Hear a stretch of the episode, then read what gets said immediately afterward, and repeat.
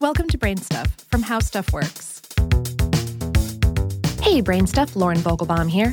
When Taylor Muhl, a California based singer, asked a doctor to investigate the birthmark that stretched across the whole left side of her torso, she wondered what role the ruddy patch might play, if any, in a series of seemingly disparate health conditions she had experienced for most of her life. Muhl says, Everything on the left side of my body is slightly larger than the right side. I have a double tooth in the left side of my mouth, and many sensitivities and allergies to foods, medications, supplements, jewelry, and insect bites. While Muhl says she hoped for answers, she was shocked by what the doctor told her. Her birthmark wasn't a birthmark at all. She actually carried the genetic code of her twin, a sister Muhl had absorbed while still in the womb. Muhl is a chimera, someone who carries two distinct sets of DNA, each with the genetic code to make a completely separate person.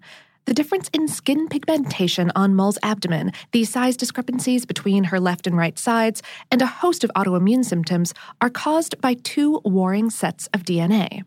In Greek mythology, a chimera is a fire breathing female monster that's part lion, part goat, and part dragon. As remarkable as this creature sounds, real life chimeras are perhaps even more astounding and probably more common than we realize. Muhl's condition, tetragametic chimerism, is the most rare of all types of chimerism. It occurs when two separate eggs, or ova, are each fertilized by a separate sperm. Then the fertilized eggs, called zygotes, fuse together to create a single organism with two genetically distinct types of DNA. As the embryo cells multiply and grow, so do the two different types of genetic material. The result is a baby who is born a chimera. Often, babies born with chimerism have patchy skin or eye pigmentation, and sometimes they carry two distinct types of red blood cells. Occasionally, chimeras are born with ambiguous genitalia or possessing attributes of both male and female sex organs. These symptoms can occur not only in humans, but in other types of mammals, including mice.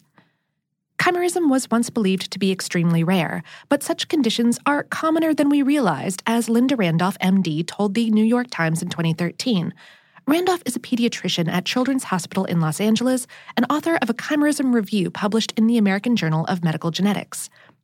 In addition to genetic chimerism, the condition is commonly caused when another genetic code is introduced to the body by organ or tissue transplants, as well as by blood transfusions. For example, when someone undergoes a bone marrow transplant, they'll carry blood cells that are identical to their donor for the rest of their lives, in addition to their own genetically distinct blood cells.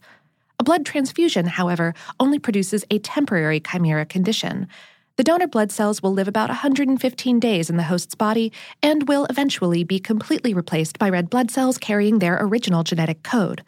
These types of chimerism are commonly known as microchimerism, and one of the most frequent causes is pregnancy. Trace fetal stem cells often remain in a mother long after she has given birth. Some of these stem cells have even been found to reside in women's brains.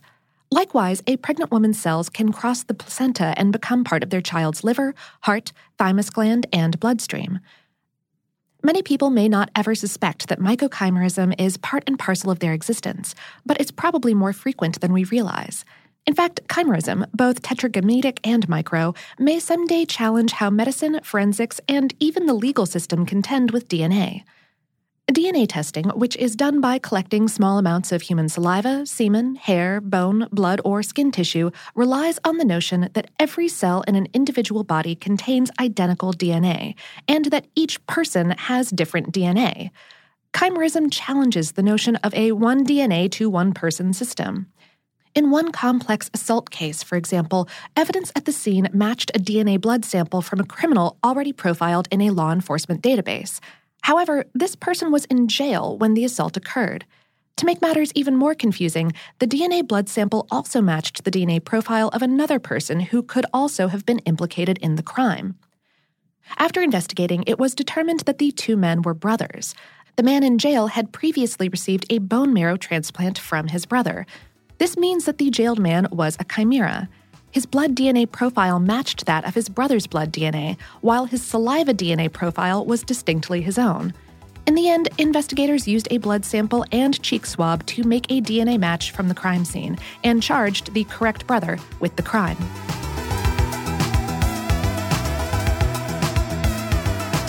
Today's episode was written by Laurie L. Dove and produced by Tyler Klang.